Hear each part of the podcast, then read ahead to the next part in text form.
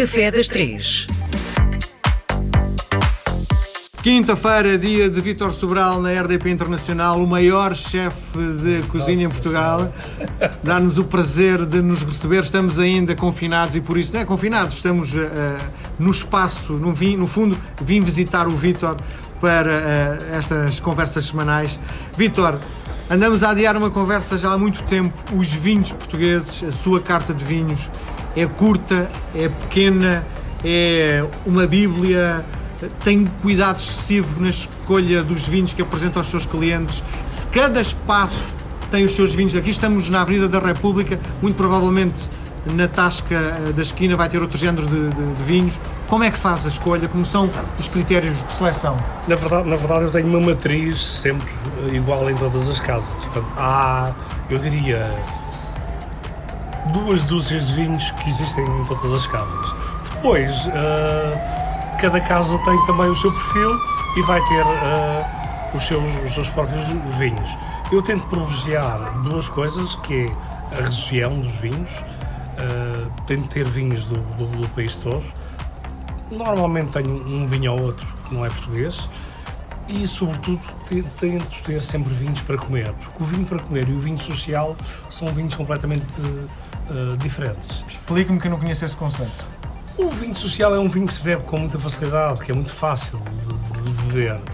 Uhum. O vinho para comer tem que ser um vinho já com mais, com mais personalidade, mais adaptado à, ao, estilo de cozinha que, que o restaurante tem. É? Por exemplo, há muito o hábito de uh, comer, o, neste caso, beber o bacalhau, acompanhar o bacalhau com, com vinho tinto. Uh, eu acho que é um, um sacrilégio. O bacalhau tem que ser acompanhado com vinho branco, mas tem que ser um vinho branco com muita estrutura para acompanhar o bacalhau. Muito bem.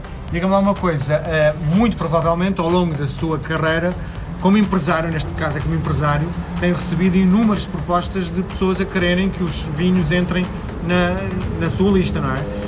É importante ter os vinhos na lista do Vitor Sobral? Isso é uma pergunta que é suspeito eu, eu, uh, eu responder. Eu posso é responder ao contrário. É difícil eu ter vinhos na minha, na minha carta de vinhos se eu não gostar de quem os faz e se não gostar do vinho. Isso é difícil.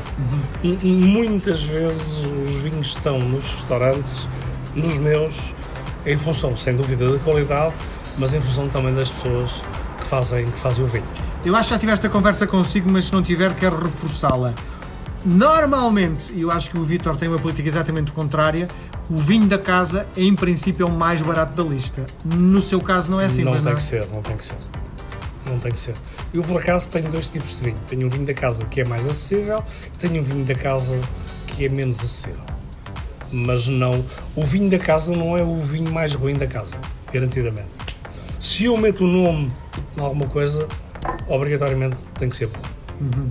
Uh, o Vitor uh, percebe, percebe perfeitamente para si tanto faz, mas tem preferência do branco ou tinto? Eu bebo mais vinhos brancos, mas uh, é porque aquilo que eu como adapta-se mais ao branco.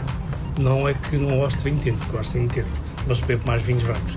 Tanto que em minha casa tenho uma garrafeira e o estoque dos brancos está sempre em baixo. em baixo. Muito bem. E o que é que hoje nos traz? Hoje, bifanas. É uma coisa que uh, faz parte dos lanches dos portugueses. Uma boa bifana com uma boa carcaça ou um bom pão d'água é um lanche. Não sei é um que é um pão d'água, é, é, um, é um lanche perfeito. É um pão hum, muito leve que tem basicamente crosta. Não é? É, é muito leve e tem crosta. E para comer uma bifana é, é o nosso novo pão da, da padaria da, da esquina, porque os nossos velhinhos, sobretudo Uh, Tem poucos dentes, é Os velhinhos de Campo Rico pedem-nos um, um, pão, um pão mais, mais, mais, fofo e nós desenvolvemos o nosso, o nosso pão d'água de tamanho de fermentação natural uh, e lembrando por isso fazer claro. uma, uma, oh, uma, boa, uma boa bifana. Eu uh, não estou habituado a comer bifanas no estrangeiro, por isso a pergunta, a bifana é algo que é tipicamente português, não é? A bifana é português.